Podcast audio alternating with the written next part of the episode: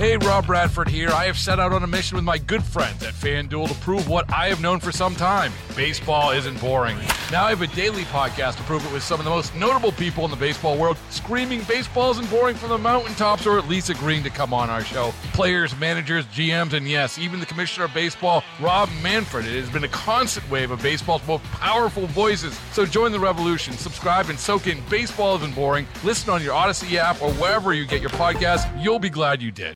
Nikki Haley uh, finishes a distant second as expected in her home state of South Carolina, but she's not going anywhere. She, she says she's going to stay in the race, and I'm here for it. I thought uh, we'd break this down with Michael Brodkorb. He's the former deputy chair of the Minnesota Republican Party, also hosts the Breakdown with Brodkorb and Becky podcast. Joins us on the John Schuster Coldwell Banker Hotline. Good morning, sir. Thank you for the time. So I started the show by saying I don't know what Nikki Haley is doing, but I'm all for it as someone who doesn't want to see another uh, Trump uh, presidency.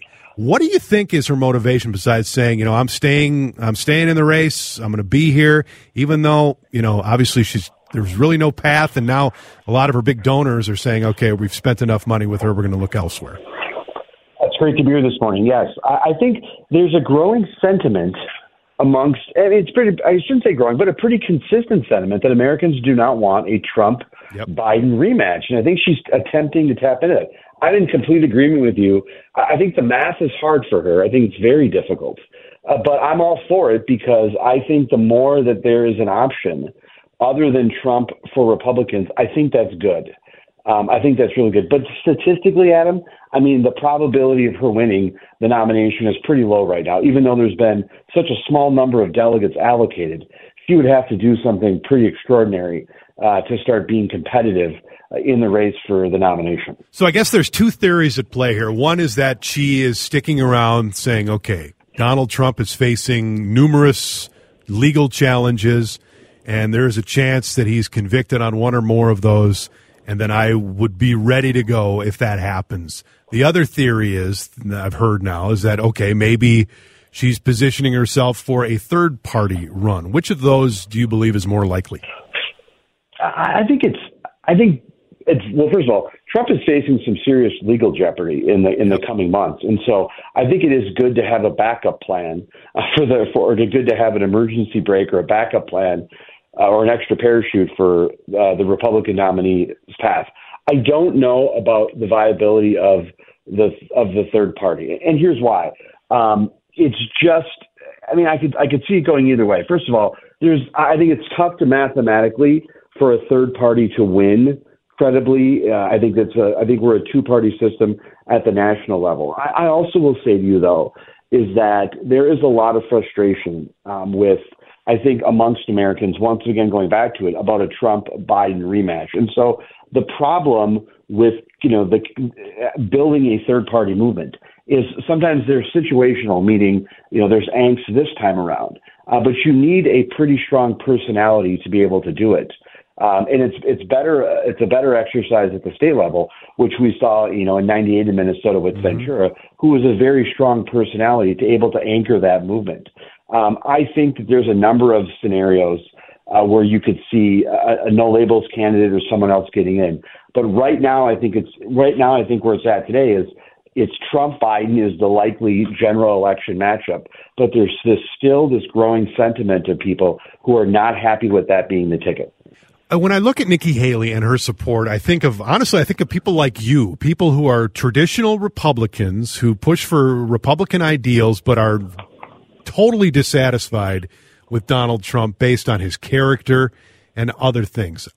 Is that is that your the people that you know who are like minded? Is, is are they of the same thought? And, and that is that kind of her where her support comes from. I think so. Yes, I've never traveled in a, in a. I didn't support Trump in sixteen or twenty. I've never really traveled in a pro-Trump circle. Um, and so the, the vast majority that I people that I associate with and, and do stuff with are, are certainly more inclined to be supporting, uh, certainly more inclined to be supporting Nikki Haley, and that's you know if if I if I was uh, that's who I would certainly prefer to be uh, the nominee on the Republican side. I will also say from a numbers standpoint, I mean she polls instru- incredibly well against Biden, and I think again it goes back to that dynamic, Adam, which is if, if the Democrats uh, didn't have Biden at the top and they had someone else, and if the Republicans had someone else at the top, uh, the dynamics of the race would be much different. Mm-hmm. By all available information that we know based on polling, Nikki Haley would be a stronger candidate, I think, for the overall Republican ticket. And that's what I, I continue to struggle with uh, with the, the, the with the Trump supporters is the path to victory. There is a path for Trump to win against Biden. It's just a much more narrow path, and it's and it, there's a lot of things that are at play. But Nikki Haley, if, if you're a conservative, if you're a Republican who wants to see the Republican Party grow and succeed all across the state of Minnesota, you, you're a Nikki Haley supporter. That's where you should be. Uh, as expected, Ronna McDaniel uh, is on her way out as the uh, head uh, of the uh, Republican Party. Um, it's just a confirmation that this is Trump's party now. And Correct. as someone like you, who I just, uh, by the way, we're talking to Michael Brodkorb, former deputy chair of the Minnesota Republican Party, as someone who obviously, as what I would call that traditional Republican, what do you make of this transformation to the party of Trump? And, and what what is your explanation? Because I, I I struggle to come up with the solid reasoning on why so many people have just fallen in line here. Hey, Rob Bradford here. I have set out on a mission with my good friends at FanDuel to prove what I have known for some time baseball isn't boring.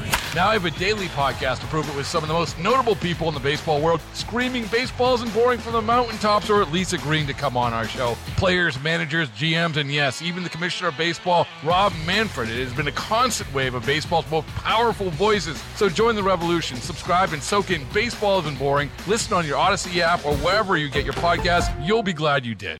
Regarding Trump, yes. I mean, I think um, Trump appeals to um, a, a, frustrated group of, of Republicans and Americans. I think that think that you know just feel disenfranchised from the political system. He uses um, he, he uses uh, you know really strong language, rhetorical language to, to to whip up his base. He has a very passionate group of supporters. Uh, the problem is is that I don't think that it's a coalition that can win uh, this time around. I think it's a much harder path.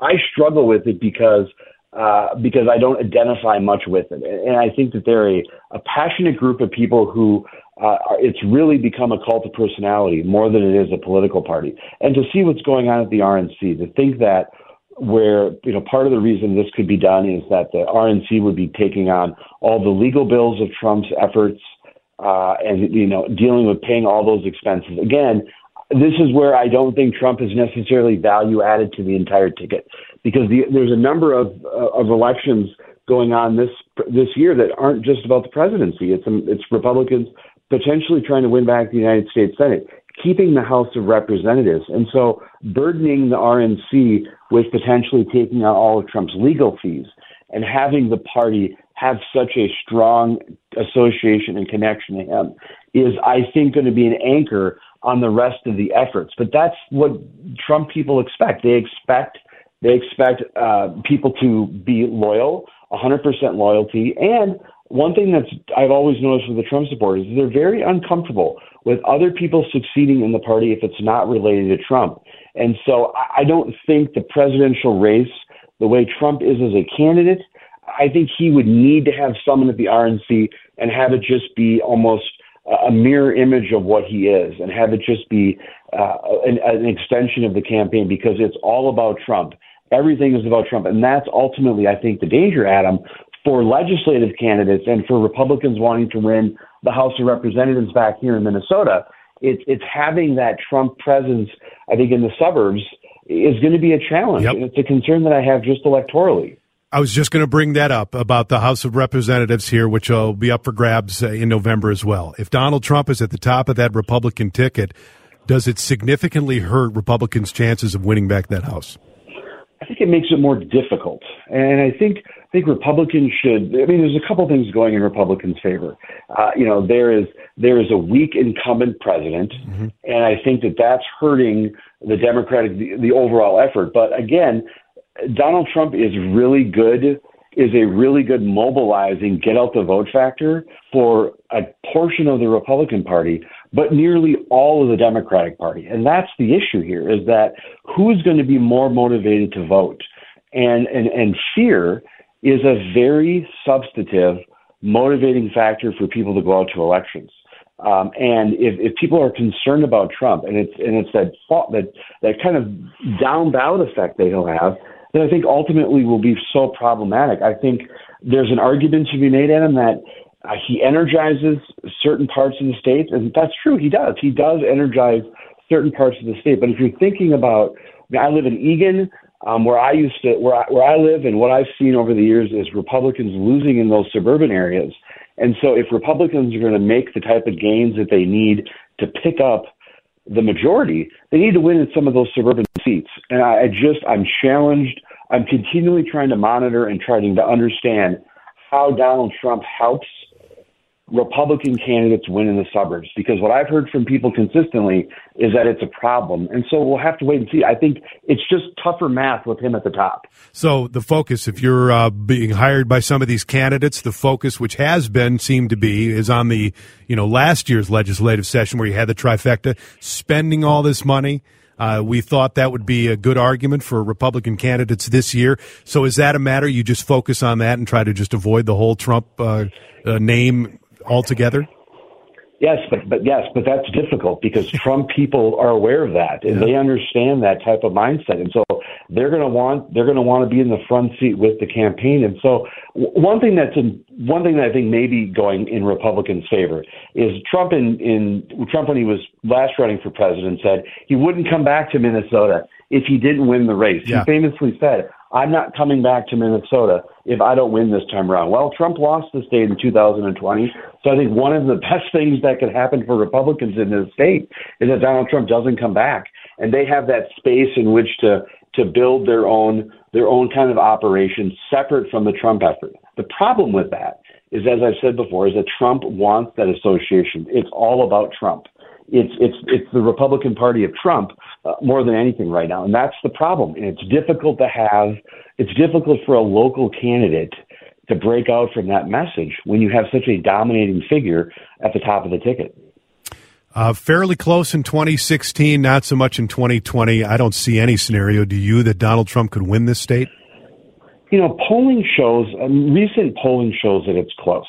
Um, I will say to you, again, going back to the get out the vote, that once the election comes around, I think that Trump is going to be a very, very, very polarizing figure and energizing figure for, again, a portion of the Republican Party, but for all the Democrats. Again, I think the reason why 16 was so close was not because of anything that Trump had done. It was because there was leftover dissatisfaction between some Sanders people and Clinton. Uh, there were some other, some local issues in, in northern Minnesota that were kind of splitting some Democrats. And so if the Democrats show up and they're energized to defeat Donald Trump, that is could be enough for them clearly to win the state. Michael, always enjoy our conversations. Thank you so much, and uh, we'll reach out again soon. Thank you so much. Have a great day. Yeah, you too. Michael Brodkorb, former deputy chair of the Minnesota Republican Party, also hosts the uh, Breakdown with Brodkorb and uh, Becky podcast. 1048 on News Talk 830 WCCO. Hey, Rob Bradford here. I have set out on a mission with my good friends at FanDuel to prove what I have known for some time baseball isn't boring.